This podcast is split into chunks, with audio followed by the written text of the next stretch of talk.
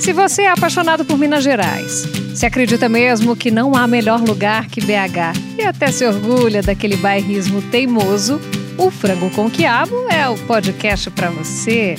Eu sou Liliana Junger. E eu sou Thaís Pimentel. Então prepara seu prato aí porque já tá na mesa. Thaís, hum. você tem medo de cemitério? É, um pouquinho, hum, sabe? Não é um lugar que eu assim, frequento. Não. Uh, delícia, sabe? Não é um você lugar desvia, assim, me abraça. assim, você muda, atravessa a rua Depend... para não passar na frente? Dependendo do horário, com certeza. Sério? Ah, eu tenho um arrepiozinho, tá? Fica Entendeu? com medo? Fico com assim? medo, aí vem um vento, bate um negócio. Faz um barulho. Aí rola uma sombra, você não sabe quem tá lá. Ah, não fica com medo, não. Eu sou apavorada. Thaís. Eu sou apavoradinha. Ah, não, mas hoje a gente tá assim, aqui para isso, olha. Segura na minha mão. Tô segurando. E vamos desmistificar isso, porque o assunto hoje é o cemitério do Bonfim, que tem uma história que se confunde com a história de Belo Horizonte e tem muitas belezas também. Tem muitas belezas, uma joia arquitetônica, né, para falar o mínimo. Bom, a gente convidou a professora, pedagoga, filósofa e escritora Maria de Lourdes Gouveia, que está lançando o livro Cemitério do Bonfim, que faz parte da coleção BH Cidades de Cada Um, para falar um pouquinho mais sobre esse espaço que desperta sentimentos múltiplos, né, uh, né, gente? Pois é, professora, muito obrigada pela participação. Seja super bem-vinda. É um prazer ter a senhora aqui com a gente. Seja bem-vinda. Prazer é todo meu. Ai, que bom. Pois Não é. tenho dúvida. E a senhora Ah. tem medo de cemitério? Como é que é? A senhora tem medo de cemitério? Não, tem? Não. Também, né, para escrever um livro de cemitério. É, tem que ter coragem. Tem, É o tem- segundo livro. É mesmo? É. O primeiro faz parte da minha série, Uhum. a, a matéria da memória, a cidade seus símbolos, e trabalha o cemitério enquanto um símbolo da cidade. Aliás, o símbolo fundador. Olha Quem só. funda a polis é a necrópolis.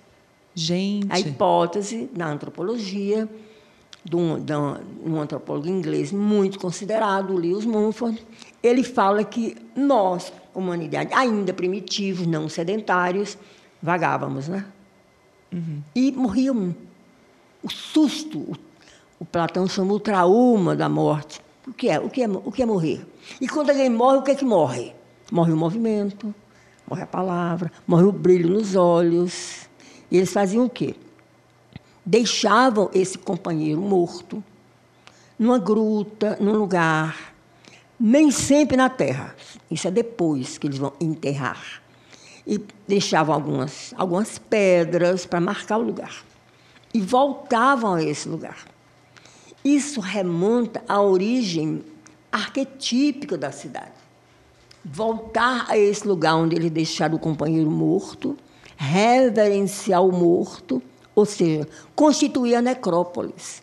Da necrópolis surge polis. Olha aí. Gente, Essa é muito é a legal hipótese. isso, Nossa, né? e necrópolis é o cemitério, É. né? Então não, não é para ter medo, Olha só. porque é nosso lugar de memória. Já estou um pouquinho mais E é para lá melhor que nós já. vamos, né? Mas eu tenho, futuramente. eu, tenho uma, eu tenho uma experiência pessoal. A minha mãe era filha de portugueses. Vocês sabem que os ibéricos cultivam muito a morte. O cemitério da minha cidade foi uma construção com a participação do meu tio, avô, que construiu o portão, a Olha aí. capela. Só para deixar claro para quem está ouvindo, a senhora é de Guaranhões, É, no Pernambuco. Olha Esse só. sotaque é aí tá Pernambuco. diferente. É. Então, anualmente, a minha mãe tinha a chave da capela, que era aberta no mês de outubro, era arrumada, florida, para, os, para as cerimônias dos finados. E nós floríamos o nosso túmulo. Minha mãe fazia questão, nós somos dez irmãos, todos ajoelhados no túmulo, ag- agradecendo ao meu tio-avô, o tio Chico, Olha isso. que é um dos fundadores da cidade, é um dos fundadores do cemitério. Então não dá para ter medo, porque era uma cerimônia muito bonita. Na minha casa se cultivava muito. O- A, a data de aniversário da morte da minha avó materna, 10 de agosto, a missa celebrada na catedral, nós íamos assistir. O piano ficava cheio de flores, geralmente rosas, porque lá tinha um retrato dela. Olha isso. Então, esse, esse cultivo familiar eliminou essa questão do medo. Quando eu viajo, não tenha dúvida. Quando eu vou a Paris, eu vou pela Lachaise, No cemitério. no cemitério. Eu vou ver quem? O Abelardo, o Conte, que é meu autor de mestrado. Às vezes eu vou lá ao Montparnasse para ver o Sartre e a Simone. Olha só que Nem legal. sempre, mas pela Lachaise Dá eu uma visitinha rápida. Ou na Recoleta. Hum, Buenos Aires. Ou de Montevideo, que é lindo. Olha só. O de Montevideo é mais bonito que a Recoleta. Mas não tem aquele charme da praça, do encontro. então, ah, o cemitério de Buenos Aires é uma festa, né? É, é. verdade. Tem tango. É verdade. Tem passeio, tem namoro, tem criança. É. E o povo louco pela Evita lá e chora, vê as mulheres de véu. É até elegante o negócio, chiquérrimo. Tem, tem o túmulo da Evita. Sim, eu nunca, eu nunca vou Eu nunca vou trabalhar personagem, uhum. sabe? Meu irmão fotografa anjos. Ele tem uma coleção linda de anjos lá na Recoleta. E os daqui, né? Olha só. Os, os, os, barrocos, os anjos né? do Bonfim são um capítulo à parte. É. Olha só. Vamos falar então, né? Já que a gente não tem medo, ah, somos agora bravas já guerreiras aqui. Tudo bem. O cemitério do Bonfim nasce junto praticamente com a cidade. Nasce um pouquinho antes. E a gente pode dizer que é de uma beleza, né? Muito singular, porque ali estão pessoas que ajudaram na construção da cidade, pessoas que foram muito marcantes para a gente, junto com uma arquitetura muito que foi sendo construída ao longo peculiar, do século. É. é, pois é. Porque o cemitério original do Curral ficava ao lado da Boa Viagem. Nenhuma novidade, né? A igreja então, colonial então, e o você que mora aí no centro da cidade, na região é da hoje? Boa Viagem, né? Sabe o que é hoje? O que, que é hoje? Arthur Haas. Pois é, gente. Olha isso. Ali era o cemitério. Que coisa. Mas quando a cidade foi destruída, preste atenção, antes de construir, eles destruíram o arraial. Uhum. Aí tiveram que destruir o cemitério. A via sacra, as capelinhas. E para onde levar? Isso é uma questão. Sim. Então eles construíram um cemitério provisório ali entre a capelinha do Rosário e a igreja de São José, hoje, Tamoios, uhum. construíram ali um cemitério provisório, levaram os restos para lá. Imagina a comoção das pessoas, né?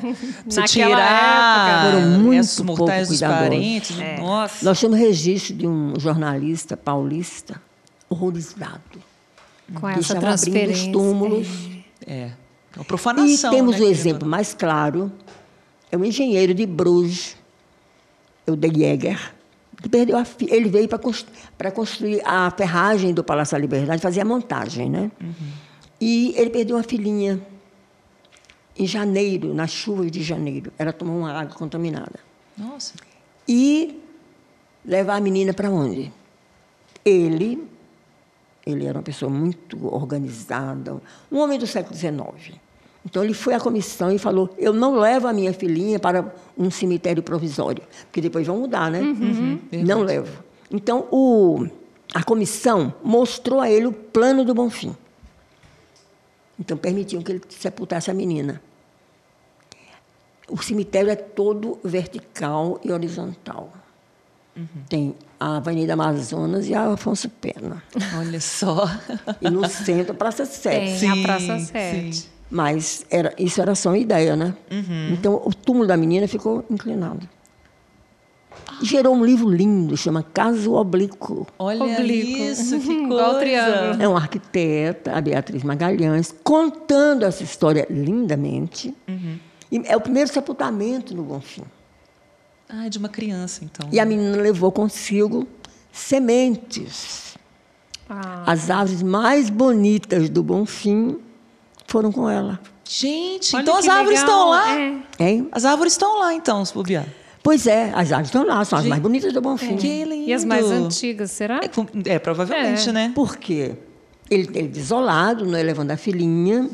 Ele, trouxe- ele tinha três filhos, trouxe governanta, tinha o piano, importava partituras, porque ele estava gostando de fundar A e- cidade, e participar né? da fundação da cidade. Mas depois que a filhinha morreu, ele ficou muito desgostoso e voltou. Mas deixou o amigo. O amigo construiu o primeiro prédio do Colégio Santa Maria, construiu algumas residências, fez família. Hoje, hoje existem descendentes desse amigo que chamava Verdussen. Também belga. E, não era é também belga, mas não de Bruges, de Bruxelas. E aí o cemitério foi inaugurado com esse sepultamento infantil. Olha só, né? já Com as árvores. É muito legal a gente saber a história da nossa cidade, né? E é uma história que não é tão contada não, pra gente. Não, não é não. A gente, às ve- é, igual a gente estava brincando no início, falando da questão do cemitério, porque uma pessoa, enfim, que não tem essa curiosidade como a senhora tem, né, de viajar aí ao cemitério, por exemplo, né? É muito raro alguém colocar um cemitério lá na- na- no roteiro de viagens, né? é, normalmente vai nesses lugares quando alguém morre ou nos finados. Não para para pensar que aquele lugar ali ele foi construído de uma certa forma.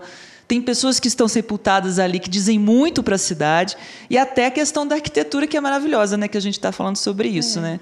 Que tem coisas lindas lá. É, e o Bonfim foi totalmente planejado. A senhora falou da Afonso Pena, né? E da Amazonas. É uma ele, cidade é, também. É uma né? cidade ali dentro. Mas o eixo mudou. Porque aquele, aquele prédio que é a capela, que é o necrotério, que é um centro de estudos, ele não funcionou. Por quê? Há uma dificuldade profunda de realizar, de, da prática do positivismo. Então, você vê lá na capela a urna, os querubins, as chamas, não, não tem elemento da simbologia católica. É porque era para ser um, é cemitério prática. que não fosse ligado à religião. Não, né? não. Mas isso era a intenção deles. Uhum. Uhum. O que acontece? Quando o cemitério começa a se organizar, chamam os, quem? Os marmoristas, os artistas, que vão fazer o quê? Elementos do seu, do seu inconsciente. Anjos, flores, pessoas, figuras, animais. As flores são lindas, as guirlandas, as cruzes muito bem talhadas, porque essas pessoas, que são os marmoristas, os Natali, são várias famílias italianas com artesanato da melhor qualidade. E um mármore de uma qualidade Até incrível. Até hoje, o mármore de Carrara, né? se a gente é. pensar, Carrara Tem um na Itália. Minas, é. Raros assinaram. Olha só. Os ah. Natali estão lá, né? Tem um... É, alguns, um raros. Lá. Tem um, um especialmente, ele não era italiano, ele era austríaco, chamava Milcute, Amedeo Milcute. Ele, ele era um marmorista, era um escultor da melhor qualidade. Você tem hoje uma cesta lindíssima. Alguém até já tentou comprar. Ah, é? Pagar caro, por exemplo. Que é isso? É uma cesta esculpida em mármore. Ele fez para o túmulo dele. Gente, já estava programando isso, planejando. Para o túmulo dele. Olha aí. Ele e a esposa. Aí ele, ele esculpiu uma iguana, que é o símbolo do eterno retorno. Tem vários símbolos do eterno retorno. Nada é por acaso, né? Não, nada, nada. Tudo tem Porque intenção. Quem vai, quem vai esculpir ou construir um túmulo vai cheio de intenções, né? Cobra caro. Gente, morrer é caro. Então, isso que eu fiquei me perguntando, porque quando a gente vê os cemitérios nas igrejas, é só a gente pegar aqui, vai para Ouro Preto, para Tiradentes, para uhum. cidades é, do interior, a gente tem muitos cemitérios que funcionam atrás das igrejas. E os túmulos geralmente são túmulos simples. simples se a gente é. for fazer uma comparação com né? um bom fim, né? É, é só. É. aquilo ali, uma cruz e pronto, deixa uma florzinha. Agora aqui não. É uma ostentação. Suntuoso, são, né? são espaços grandes. Dá para fazer um apartamento assim. Dá, um dá para fazer um puxadinho, é. inclusive. O negócio e lá é vocês vão entender uma questão. Estando, estando em frente à capela, você vê a cidade. Quando eles fizeram aquilo, a cidade não existia, né? Uhum. Mas, mas foi intencionado você dali olhar a cidade. Sim. Mas, em 24, no funeral do Raul Soares, que foi enorme, pomposo. Ele era um homem jovem, na década dos 40, muito querido, governador. Uhum. Morreu no Palácio da Liberdade. E houve um acidente no cemitério, duas pessoas foram pisoteadas. De tanta gente que tinha no sepultamento. A rua, é a né? Rua Caparaó. Uhum. Perfeitamente inadequada para receber um cortejo, todo o movimento de um grande funeral. Então, se você chegar hoje, você vê na a marca no muro, onde for o muro, duas palmeirinhas, sabe? Meio capengas assim. muito, é. muito, muito simples. Aquilo não é uma entrada. A entrada do cemitério é um lugar icônico, fundamental, majestático, porque deixa para trás o mundo dos vivos e você entra na cidade dos mortos. Tem até inscrição, né, professor? Hum. Inscrição então, em latim. O que, é que o é. prefeito era hum, Bernardo Monteiro. Uhum o eixo era Amazonas. Então ele mudou o eixo do cemitério para para melhorar Pena, a circulação. Para aonde é hoje. Sim. Uhum. A Rua Mariana, construiu a praça, contratou um engenheiro pernambucano recém-chegado, que era o Chaves, o Juca Chaves, para fazer aquela JK. portada. Uhum. Essa fazer essa portada aqui, ó. Nossa, tem até no livro é, aqui que ela está mostrando para a gente uma foto lindíssima e tal de uma portada. Essa foto é dele, é do Lucas Chaves que construiu essa portada. Que o Juca Chaves era amigo do JK, né, professor? Era, depois, é porque ele, ele ficou amigo do Juscelino, ele construiu o Catetinho. Sim. Mas a primeira Brasília. obra dele em Belo Horizonte foi isso aqui. Olha só. Essa foto é dele. É. Olha É só. dele. A foto que está no livro aqui. E um total de zero Essa coisas foto é com do a- lado, né? É. Hoje é tão Essa foto cheio é com a filha dele, a Vera Chaves, Olha minha amiga do coração, que me emprestou a, a imagem. Maravilhoso. É. Então você viu o cemitério todo vazio? Uhum. Porque mudou o eixo. Sim. Agora, a partir dos anos, começo dos anos 40, isso aqui começou a ser povoado. Quem povoa? A morte. É, é um modo Começa a invertido. encher, né? Então, as pessoas entram aqui. E você vê essa nova construção. Se você entrar hoje no cemitério, à sua esquerda, os túmulos em mármore, as esculturas lindíssimas, rebuscadas, a simbologia toda católica.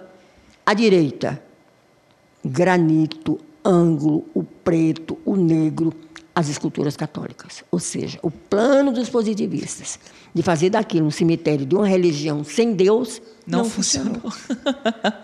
então você tem lá variadas imagens religiosas, tem a imagem da Sagrada Família, escrito Família Costa. Olha, tudo isso significa investimento, porque aquilo não se faz do nada, não. Tem que pagar o marmorista, tem que comprar o material. É o, é o metro quadrado mais caro da cidade. Olha só. E por que, que as pessoas investem tanto, investiam tanto, que hoje nem tem mais espaço para Então, gente? então você está É. no centro da minha hipótese de trabalho. Cons- Os homens constroem cidades para não morrer. Ou túmulos, ou estatuária, ou estradas, ou cidades como Brasília, para deixar o nome gravado. Então, qual é a a questão central no cemitério? Um nome e duas datas. É isso que é a questão central. É verdade. Tá ela, a, a moça selecionou morreu. aqui. É lápide. Sabe o que é lápide? Desde aquele tempo antigo, onde deixava o morto, colocava uma pedra, gravava na pedra alguma coisa referente ao morto. Uma, uma arma, se ele era guerreiro, um elemento eh, de agricultura, se ele era agricultor, uma vela, se ele era pescador. Então, co- começou a construir a ideia da lápide. A lápide é a marca. Num tempo futuro, que é a civilização grega, essa lápide, você estuda isso no Homero, passa a ser a estrutura fundamental. Então, a descrição do Homero na Guerra de Troia, guerra, no auge da guerra, né? o, o grande troiano, que é Heitor, vai ser morto. É, o grande rapaz, que é. a- os gregos e troianos, né, brigando. E o homem idoso, buscando o filho morto. Sabe quando ele foi morto? Foi amarrado à cauda de um cavalo e o cavalo fez isso. Nossa. Ele ficou todo desfigurado. Mas todo desfigurado, o pai foi implorar o cadáver. Para quê? Para dar sepultura e colocar a lápide. Porque se não colocar a lápide, a alma fica vagando. Olha só, tem um Procurando um ponto, lugar. né? Tem que ter um Aqui. ponto, né? Esse simbolismo é muito, muito interessante a senhora falando, que tipo, eu vou contar até uma história pessoal, rapidinho. Meus avós já não estão mais aqui. O- e meu avô materno foi o último a nos deixar. Ele já tinha 96 anos, já estava super ciente de que o fim da vida dele estava se aproximando. Ficou doente, muito lúcido. É, foi internado e tal. Minha família é de Valadares, é leste de, de Minas Gerais. E aí ele, ele planejou o túmulo dele todinho. Quando ela conta essa história do belga que fez isso, meu avô também fez. Tipo, ele falou, ele falou assim: olha, eu quero que meu túmulo tenha essa foto, que eu tô mais bonito nessa foto. E eu quero que vocês vão lá, tirem uma foto do túmulo para ver se tá do jeito que eu quero. Limpinho, ó, eu quero as flores desse jeito e tal. Desse, e a gente teve que ir no cemitério tirar foto E tá, do túmulo. tudo nos tudo do jeito que ele queria. Aí ele olhou assim: ah, agora tá ótimo, agora Ah. eu posso ir. Você acredita que dois dias depois ele faleceu? É muito louco essa história. A coisa do simbolismo. Não, não é louca. De deixar. É bom que a gente Ao contrário, mais é, noção. de Legal, deixar né? pra Nossa, trás, é. né? De, de, de realmente. Cumprir o papel e, e de e tá marcar lá. um É. lugar que é a lembrança mesmo. Eu vivi Para essas mundo, pessoas, né? o desafio não é a ilusão, a fantasia, é a realidade. Uhum. Então, a realidade da finitude humana é a grande, é a nossa grande realidade. Então, eu vou morrer, mas eu lúcido, intencionado. Eu quero que o turno seja assim, assim. Tem muitas pessoas que fazem isso. Essa, o Bonfim é um exemplo disso, né? Até para entender até o, a, a história, até o dinheiro da né? família, É. né? Porque, como a senhora mencionava antes, morrer custa caro, custa caro até hoje, né? É muito difícil. Mas ela é o, o Bonfim guarda também as histórias imaginárias. Veja a Loura. Ah, ela, a minha preferida. nós vamos entrar nessa história Eu agora. amo a Loura do A Bonfim, Loura gente. o- Amo. o- sabe o Nava, o Pedro Nava, que é nosso melhor historiador? Uhum. Tem os melhores detalhes da cidade. Ele viveu aqui, ele gostou da cidade, ele construiu imaginariamente, né? Ele escreveu seis livros icônicos sobre a cidade. Então, num desses livros, ele conta, ele não chama a, no, a loura, ele chama a noiva, Ah, sim. que toma o bonde. Prova de quê? De que esta é a cidade moderna. Porque nas cidades antigas, século XVII, XVIII, a minha, o Recife, os fantasmas entram nas casas. O Gilberto Freire tem um livro lindo sobre os fantasmas, né? Mexem nas porcelanas, batem nas panelas, agitam as cortinas. Tem Em um Belo emparedado, Horizonte. né? Em Belo Horizonte, toma o bonde, Olha só. porque é uma cidade moderna. É. A, a fantasma fundamental, que é descrita pelo Carlos Drummond de Andrade, toma o táxi. Chique ela, Sabe como é o né? nome dela? Maria, que morreu antes. Olha, gente. Morreu antes. Gente. Toma o táxi na Afonso Pena, desce a rua Palmira, Hum. toma o táxi e vai para o Bonfim. Quando chega no Bonfim, o motorista fica assustado porque ela sai. Um cadáver. É. Nossa, gente. que Maria louco. que morreu antes. Maria que morreu antes. mas o a Nava loura do conta Benfim é sobre a maravilhosa. Noiva. Toma o bonde. Olha fantasma moderno. Toma o bonde. Sim. Fantasma moderno. Moderníssimo. Senta ao lado do motorista. E moça não senta ao lado do motorista, mas ela senta. Está vestida de noiva, bonita, bem posta. Porque a cidade é clara. A cidade Iluminação moderna pública. espantou os fantasmas. É. Fantasma não aparece nas praças sete, né? É. Ah, Até agora que não, né? aparece. Então, à medida que o bonde vai se dirigindo ao Bonfim, as pessoas apavoradas com aquela música começam a saltar. Ele vai entrando no escuro, né? As janelas estão todas fechadas, a rua está apagada. Ela começa a ficar meio desfeita. O cabelo que era louro, lindo. Você vê que é um cabelo meio esbranquecido, branco. A, a grinalda cai. À medida que vai se aproximando do Bonfim, não tem mais ninguém. Tem só o motorista, Nossa. o motorneiro Coitado. e o condutor. Quando chega na praça, vai fazer a curva da praça, ela não salta, ela anda no bar. Nossa. eu. Gente, E atravessa a imagina nessas histórias, quando surgiu essa história da noiva, o medo dos motoristas todos que iam fazer esse turno à noite. E do, do povo que trabalhava lá perto, que morava Nossa, perto, que misericórdia. pegava Eu falei, eu não vou, não vou pegar, não eu não vou fazer esse turno. Não vou, não. Ah, mas é uma história que é tão de Belo Horizonte. genuína demais, né? É, É. muito característica da cidade. Qualquer pessoa, pelo menos da nossa cidade, É, pra cima, né? sabe? Mas tem taxistas, É. por exemplo, que fazem a praça ali na- no cemitério do Bonfim, afirmam que já viram a loura, Ah, né? é. Mas, você mas o Bonfim perguntar. tem outras histórias, né? Tem esse lindo, esse lindo, essa linda história da Berta, esse episódio muito bonito. Tem o episódio da noiva. Tem outros variados. Eu vou dizer um que eu selecionei para o livro. Opa. Porque eu selecionei, eu selecionei três histórias do Nosso Senhor do Bonfim. Então, a terceira história é uma história moderna, das moças modernas. Porque vocês não sabem, vocês são netas, filhas mais velhas ou netas dessas moças modernas. As moças que já não obedecem tão religiosamente, subiram a saia, mostraram a perna, usavam aquele sapatinho com um botãozinho ao lado, dobravam o- a saia do uniforme para parecer mais curto, liam, iam ao teatro, de Antígona, Medeia. Modernas, né? Li, sabe o que, que elas leram? História de uma moça bem comportada. Leram o Segundo Sexo. Leram Simone de Beauvoir. A cabeça mudou. Mas tinham vínculos com a tradição. Então, às vezes, elas namoravam rapazes que a família considerava inadequado. Elas achavam ótimo. Aí talvez ele fosse casado, mas isso é um problema dele. não é. Totalmente. Dele. É lógico. Então, quando isso acontecia, não podiam ir à Praça da Liberdade, encontrava minha tia, a minha prima, Então, sabe onde elas iam namorar? No Bonfim. Gente! Ai, que delícia! Passear do Bonfim pra lá, passear do ah, Bonfim pra cá. Ah, é, porque não ia no Minas Tênis Clube levar essa Qual é pessoa. o Não, argumento? Nenhum Ah. footing. Aqui você não encontra ninguém da minha família. Olha, E o que é que ele dizia? Vivo. Porque morto. Tem um monte, né? lotado. Tá cheio aqui Então, sobre o eu- mármore. Eu, eu uso, eu peço a essa história que, ah, que explicite o meu argumento. Toda a sociedade está representada lá.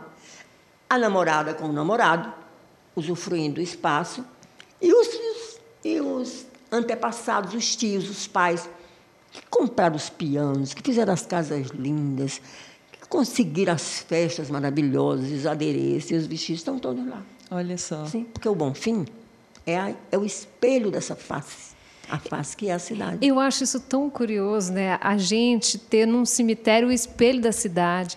Mas é o nosso futuro também, né? É o futuro de todo mundo, né? Se, se a gente for para um bom fim, né? Pensar, É, né? para um bom fim, É, e tal, né? exatamente, né? Porque Então foram essas três histórias que eu selecionei. Olha só, mas é, uma- é, é muito interessante também, como a gente estava conversando até antes de gravar, falando que é, a senhora até fala nas, das vielas do cemitério como avenidas e ruas mesmo, né? E, Não, querida, as principais são avenidas largas. ah, não, perdão. A Não tem nada de Pena e disso, a não, Desculpa, não mas- tem viela. São avenidas largas. As ruas, que são mais estreitas, mas se você olhar, não são tão estreitas assim. Uhum. Dá perfeitamente para você circular. Dá pra passar carro, é. E são setorizadas, Agora, né, que a senhora os fantasmas não precisam disso. Ah, não. Ah, não precisam. é, de boa. Eles, eles entre ali. os túmulos. Ele nem passa na rua, né? Já Trilha do Michael Jackson já nos ensinou isso, inclusive. Mas, professora, ainda falando dessa questão, a senhora até mencionou antes da gente gravar que a cemitério é, é setorizado, né? Tinham locais específicos. O público, né? Diferenciado, Como vamos dizer era assim. isso? Alguns foram atendidos. Por exemplo, o eixo principal, que corresponde à Avenida Amazonas, ele recebe o portão na rua Caparaó e você vai subindo. Aqui, na, na primeira fase do cemitério, você tem, então, as autoridades de então. Os religiosos, os homens, os políticos, tem o Silviano Brandão aqui, tem as meninas mortas na gripe espanhola. Olha É, tem isso! várias crianças mortas na gripe E espanhola. tem escrito lá que, que aconteceu? Não, que morreram na gripe espanhola, você tem que ir lá conversar. Pra pesquisar, Sabe quem né? conta? Era legal se tivesse Quem me uma... contou? Uma placa dizendo, Um museu, né? assim, pra explicar pra gente o que- assim. quem é que tá não lá, pode, né? Não pode ser. Tem que guardar o mistério. Você tem que Ah, não pode ser nada explícito. Tem que não ler o saber chegar lá e livro. alguém contar. As pessoas não abrem, não. Então, a partir daqui, você, tem, você teria, você teria ao lado o lugar das crianças, porque isso é herança do cemitério judaico. Conhece o cemitério judaico de Belo Horizonte? Lá no Jaraguá? Não conheço. É todo setorizado. Olha isso. E no cemitério judaico não pode sepultar dois no mesmo túmulo. Ah, é? Igual Então, a gente faz, de bota a família, família um Ele em cima o do marido, outro. a esposa, é individual. Nossa, e então ele é todo enorme. doado. É. Ele é todo doado, nada pode ser comprado. Ah, Como não pode dizer que compra, diz troca. Então tem a placa lá, oferta do fulano, oferta, os, a- as luminárias, tudo é ofertado. Que tem um- legal. uma, uma escultura muito bonita em homenagem ao Holocausto. Uhum. Tem um túmulo que respeita os mortos na Guerra dos Seis Dias. Uhum. E nesse lado aqui, sabe, tem o quê? O espaço dos suicidas, Ah. que não podem ser sepultados aqui. Exato. É um espaço enorme, verde gramado. Olha só. Porque não, Então, no, no cemitério católico cemitério pode. setorizado foi herdada pelo Bonfim, mas não, não foi cumprida. Porque o planejamento foi um e a, a execução foi outra, né? então, a, a Alameda dos governadores, não. O Raul Soares, o Olegário Maciel, E esses dois aí têm uns túmulos bem chiques, né? Bem É, não, claro. diferenciados o esses túmulo daí. mais suntuoso é do Raul É. Soares. É, Nossa, e é maravilhoso. As esculturas são incríveis também, né? Agora, o do Raul Soares, entenda, ele era governador, mas ele tinha sido ministro da Marinha. Quem financiou? A Marinha. Olha só. Pagou um escultor paulista, vê a qualidade do túmulo. Tem 12 planos, é um altar. Não, e tem Doze muitos andares, significados ali, né? É um altar à muito pátria. lindo. Lá em cima tem a Senhora República, sentada num trono. Na mão esquerda, ela segura a deusa Nike. aquela que conduz o guerreiro à vitória, e na mão direita ela tem a palavra res, a república, de onde vem a república, da coisa, da, coisa né, da, da reificação.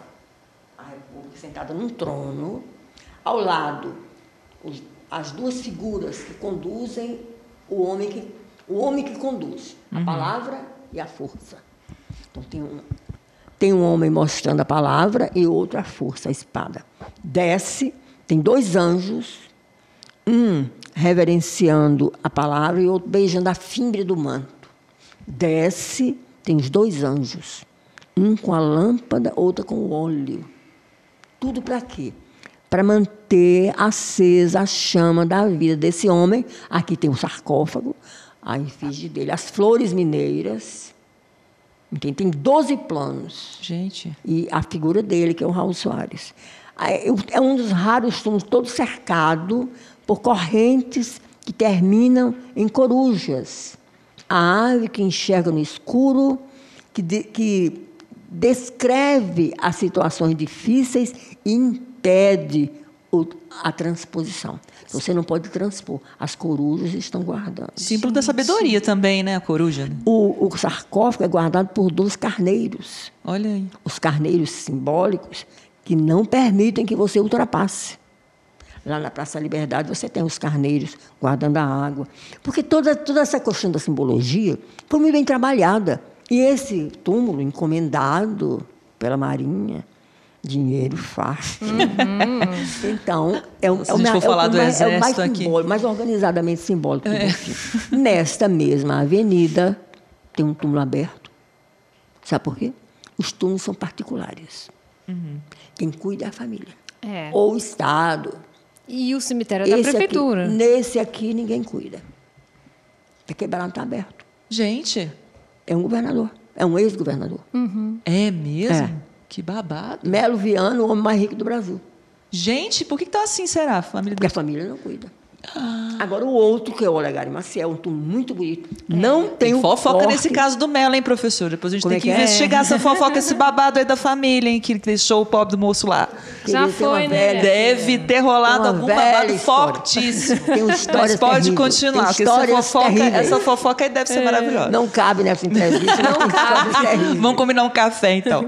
Mas pode, pode prosseguir, professor, do Olegário Maciel. É bem curioso, Sim, né? Olegário Maciel, da, uhum. da, da Jane Milde, uma jovem francesa, parisiense, aliás, ela veio na, no grupo da Helena Antipoff, com um grande feito da educação mineira, Adoro. trazer essas pessoas, o Claparel, a Antipoff, a Jane Milde, para fazer um, uma, um a mais na educação mineira, de, final da década de 20.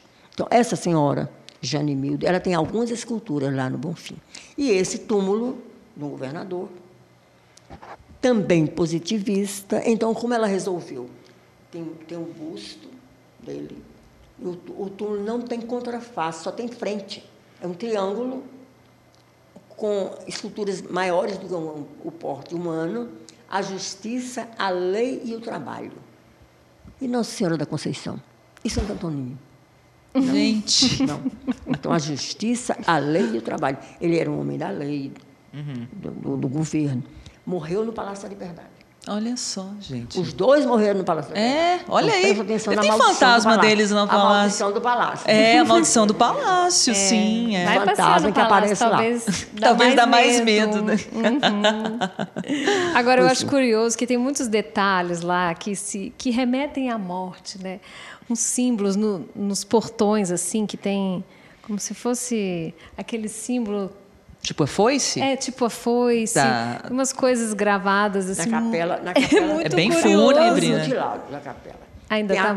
a, a, a, serpente consumindo a própria cauda, que é o símbolo do eterno retorno. É o grande símbolo do cemitério, né? Você nasce, vive, morre, mas a matéria não morre, a matéria renasce. Então uhum. você tem a forma que transforma, que deforma, que reforma eternamente.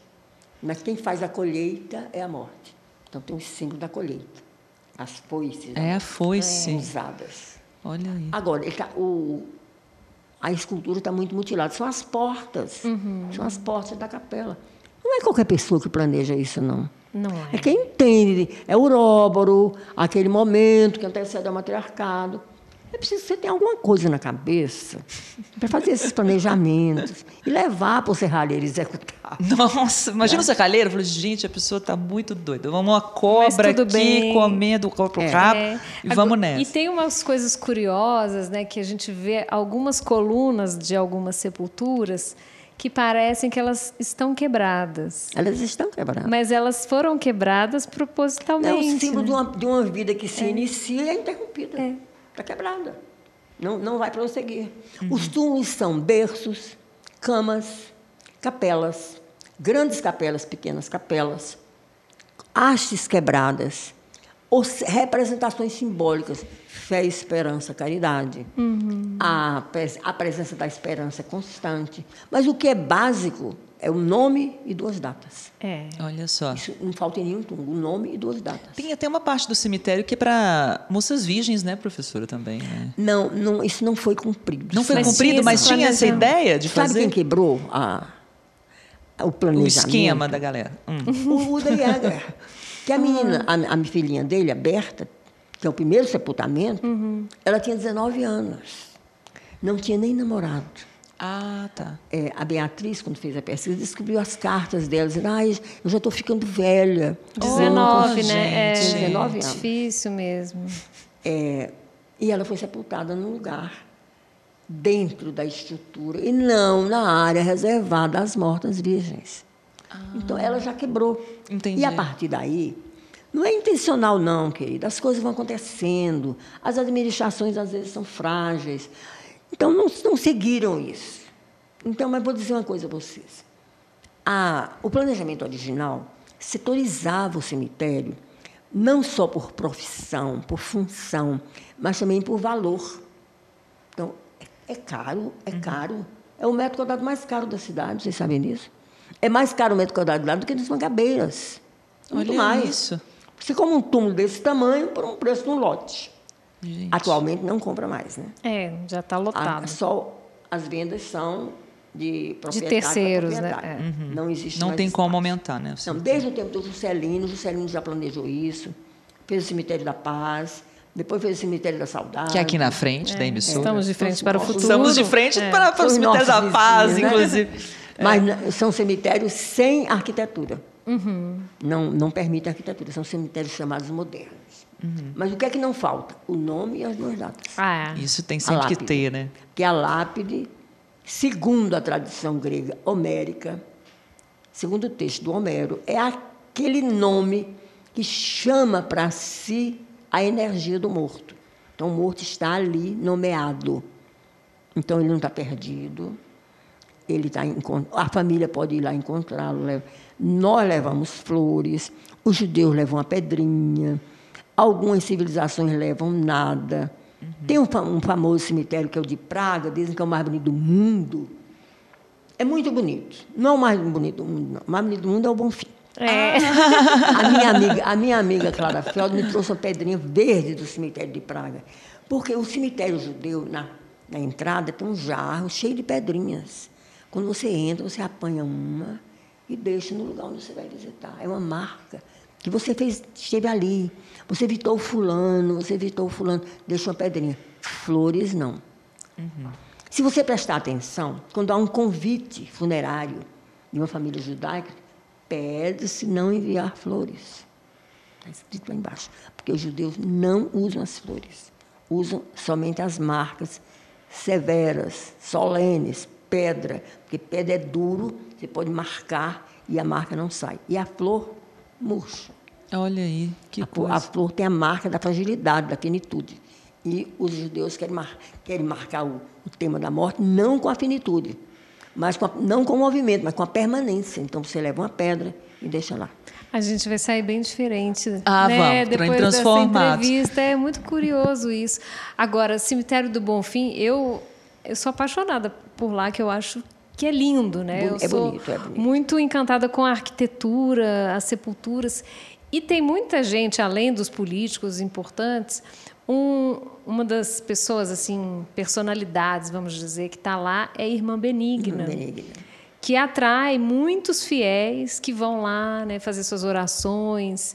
E eu acho muito curioso isso, né? Você ir lá deixar a sua marca, fazer a sua reverência àquela pessoa que você admira tanto. Tem gente que sai de outros lugares para vir aqui ao Bom quando? Fim. Na segunda-feira, às três horas da tarde. Porque os espíritas consideram que segunda-feira é o dia das almas. E três horas da tarde é o horário na segunda-feira em que você reverencia as almas. Aliás, algumas pessoas as simbólicas assim já saíram de lá, foram para outros lugares. Mas você vê na segunda-feira, nesses lugares icônicos, tem uma menininha que morreu, que faz milagres, a quem você pede graças. É todo, é todo um questão de imaginário, né? Uhum. Então, na segunda-feira, às três horas da tarde, também havia, hoje existem só os grupos, havia uma missa na capela.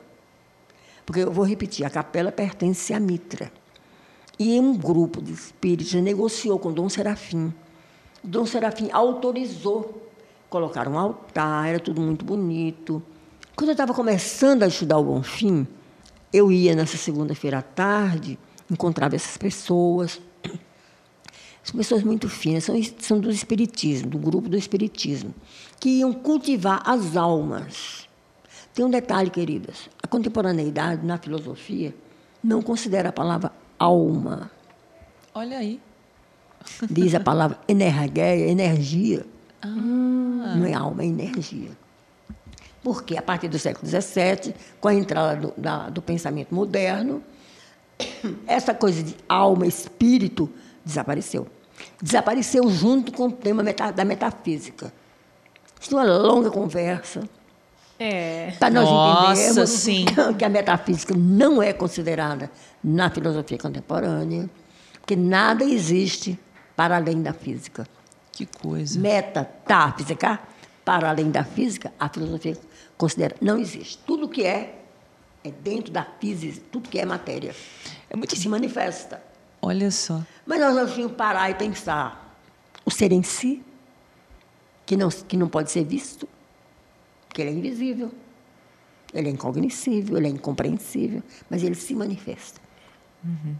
Então você tem em palavra nous, fenômeno, Nous é a origem. Fenômeno é aquilo que você vê, que se manifesta. Então, a alma é a energia manifesta. Olha, gente. Quando, o que é a morte? É, a, é, o, é a, o, ato de dilacerar essa energia. Então, o corpo, perdendo a energia, perde o quê? O movimento, a fala, o brilho no olhar. É isso que é a morte. É tão interessante que a senhora fala isso, porque a gente né, é imerso aqui na cultura ocidental, né? todo mundo aqui no, na, na, cultura ocidental, que é a morte.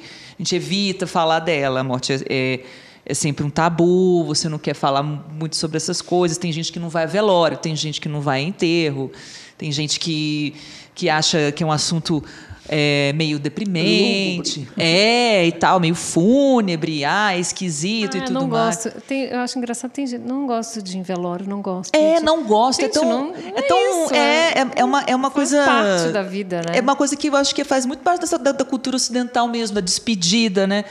E, e, até da questão também da, da, do mito da juventude também o tempo inteiro. Então você tem sempre né, que tá é, o, o, corpo pleno, enfim. Quando você caminha mais para o fim vira uma coisa, ah, e tal. Sempre é uma, é, é uma uma cultura questão. Da, é uma questão, uma cultura da, que, que despede assim, as pessoas não veem com bons olhos.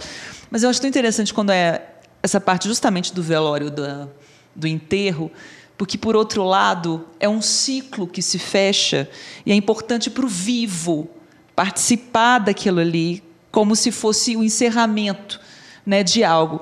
Por, por, muita gente não gosta de velório e cemitério e muita gente faz questão de ir porque só assim acredita que a pessoa se foi mesmo. É muito. É muito tem essa questão de ritualizar, mas tem a questão da solidariedade. Uhum. Então você é, não vai ao velório isso. do outro. Sim. Quando você morrer, ninguém vai ao seu velório. É verdade. Eu tô nessa turma aí, ó. eu tô porque. Muito obrigada. eu acho que durante muitos anos eu falava assim, ai, não, eu não gosto, não me sinto bem. É muito constrangedor, às vezes, pra gente estar num ambiente que você vai despedir. Não, né? gostar é meio. Ninguém gosta. É, é, é, gostar é esquisito. É, mas Agora, você tem que ir, porque depois, se ninguém for no meu, eu vou puxar o pé quando eu voltar, tá bom? O verbo não é gostar. O verbo é solidarizar. É, é verdade. Você tem que ir por solidariedade por reverência ao amigo vivo que agora é morto. E também por expectativa, na esperança, a expectativa. que Quando eu morrer, alguém irá ao meu velório. Uhum, Exato. Então, Eu espero. morre e fique lá sendo, vel- sendo velado sozinho por ninguém. Ah, que Pois é, triste. São né? essas pequenas lógicas que envolvem os comportamentos, que no, no mundo contemporâneo eles mudaram muito. O que acontece é o seguinte, queridas, antigamente o que era o que era considerado era o nascimento.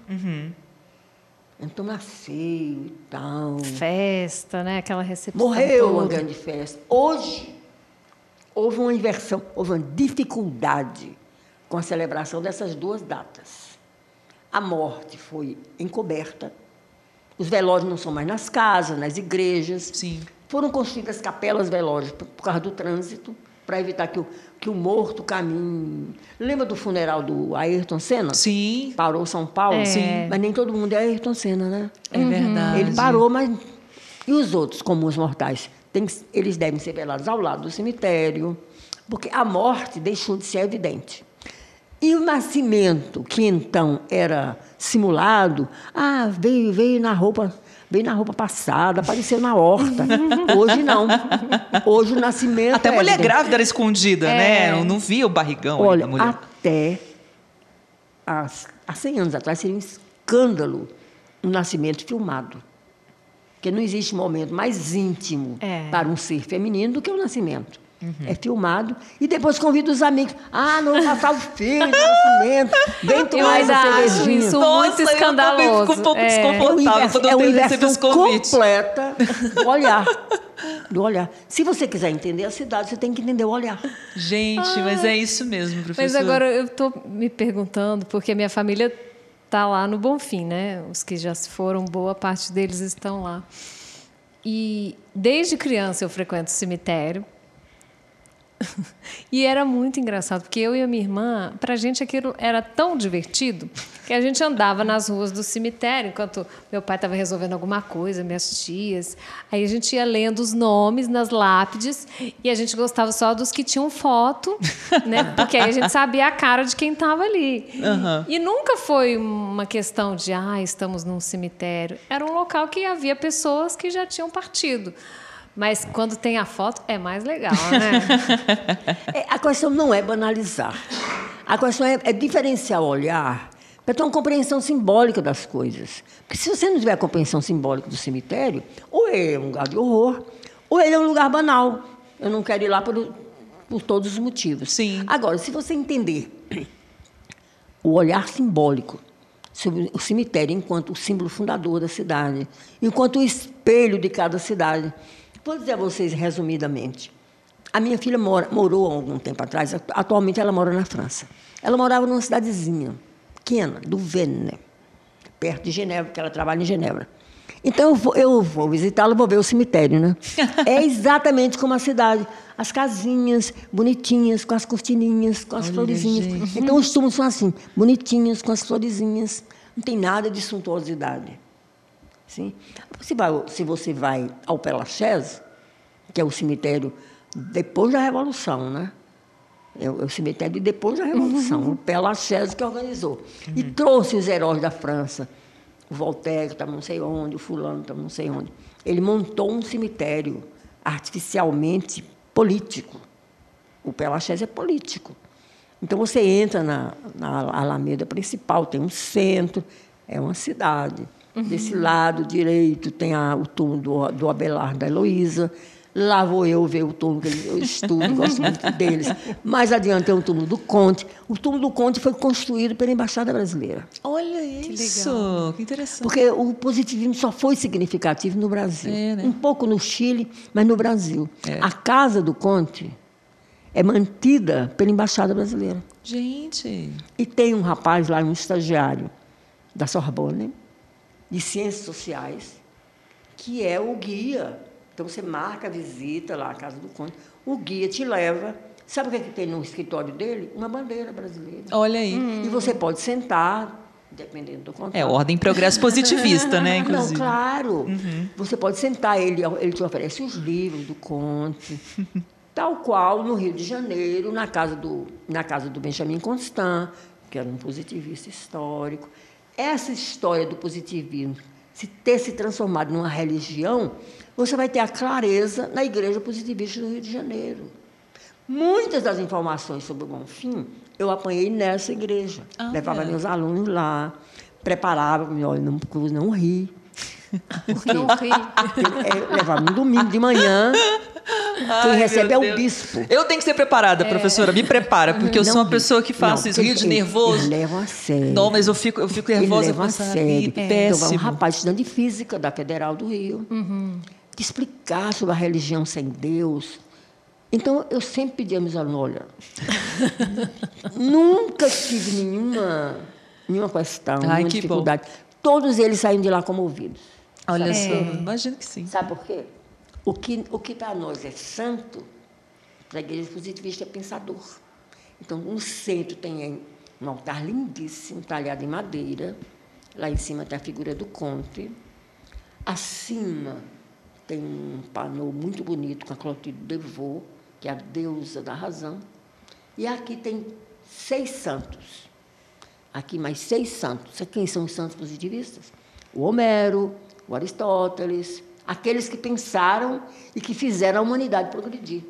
Olha É que lindo. É, e é lindo. Não tem banco, só tem cadeira, porque você tem que ser individual. E lá, no lugar onde é o nosso lugar de batismo, sabe o que, que eles têm? Eles têm o original da bandeira. Ah. É uma madeira comum, onde eles desenharam a bandeira. Eles guardam como ícone sagrado, Olha, porque são os símbolos de uma religião sem Deus, cujo fundamento é a ética. Ah, Interessante Não, isso, né? Eu acho que Então, tinha, não- era né? para ter muito futuro É. essa igreja, né? Pena se que não, tivesse não, não progrediu na rua Benjamin. Constant 74. Olha é só. muito bonitinho, é simples. Por quê? Eles não querem suntuosidade. Olha o Palácio da Liberdade. Não é nada suntuoso. Verdade. Por quê? Porque quer superar a suntuosidade de Ouro Preto. Então, o palácio, com a marca positivista, ele é todo simples, todo pequeno. O palácio tem dois quartos de dormir. Que Juscelino fez de um deles um- uma sala de dentista, só tem um quarto. onde ficou. É, é mantido o quarto porque onde ficou o rei da Bélgica. é- O espaço é grande, mas Não, não, lá mas- a mas é uma casa pequena. burguesa. É. É uma casa burguesa. É a ideia é que seja uma casa burguesa. Toda a simbologia, todas as marcas do positivismo estão lá muito claras, simbolicamente é muito bem realizado. Ele termina o parque. Começa o parque, tem uma avenida que liga, termina aqui. Termina na janela do meio, de onde Tancredo falou. O outro nome de Minas é a Liberdade. É aqui, ó. É o eixo completo, perfeito. E a praça é uma catedral. Olha, gente. Três altares e o altar mor. A gente anda pela cidade, nem imagina, né? Então, É uma religião, Tem- sem, é uma religião sem Deus. É, olha que coisa mais Bacana. maravilhosa. E É isso é tão é contrastante, né, com, com a coisa da mineiridade, da questão da religiosidade, que é muito do barroco. profunda, né, na cultura que a gente tem. Muito. Católica. E eles não são. Eles estavam em conflito com o catolicismo. Nossa, não são você católicos. imagina sair de Ouro Preto, que é uma cidade que foi fundada praticamente por cima disso. né? Cientificistas. Eles são Pensadores, né? São cientificistas. Olha, gente, muito Agora, maravilhoso. mudando um pouquinho desse assunto, eu queria só lembrar dos ipês no Bonfim. Os ipês roxos e os rosas são os mais bonitos da cidade. Na época dos ipês, fica tão bonito lá. É, o cemitério da Paz também, né? Eu acho que tem uma coisa com o cemitério É, IP, né, envolvido. eles- do Bonfim são lindas. mas eu acho que es- eles Agora, vocês plantaram vão, os ipês, vocês vão né? entender que elas são muito bem alimentadas, né? Ah, É é, verdade. Então talvez o adubo é bom o lá, fosfato, né, que a gente são libera, nitrogênio. Professora, que história, que aula que maravilhosa. A gente Ah, está deixa eu encantado. só lembrar para o pessoal que está ouvindo a gente. Ah, sim. A Prefeitura de Belo Horizonte oferece visitas guiadas É. ao cemitério do Bonfim. Pode acessar a página da Prefeitura para agendar a sua visita. Vale muito a pena. Cada visita tem um tema esporádico. Uhum. Então, se você se interessou por essa história, essa aula da professora Maria de Lourdes, vai lá conferir, aproveita e já faz uma visita Ah, guiada. eu já né? vou Mas eu não faço visita guiada. Não, essa é da Prefeitura. Mas Se aí. vocês quiserem, eu levo individualmente. Olha aí, ó, exclusivo. Levo com o maior gosto. Agora, a prática da visita guiada é um outro programa. É. Muito nobre, muito interessante. Eu acho que- da Não é o prefeitura. meu. ah, Não, perfeito. não é o meu. Mas estimula o pessoal a conhecer A minha- o a mais minha do que a gente está conversando aqui, É, né? Para observar tudo que a gente é está aqui. falando. É. É o segundo livro. Sim. Então- o primeiro tem imagem. Vale eu não tenho reforçar. mais, ela me emprestou o volume dela, porque eu preciso usar. eu não tenho mais. Também- Dona Maria de Luz não veio com RG, não veio com livro, Ah, foi uma é loucura. maravilhosa eu, de não, qualquer jeito. eu não escrevi para mim, não, escrevi para você. Maravilhoso. Professora, muito obrigada. Um prazer ter a senhora aqui.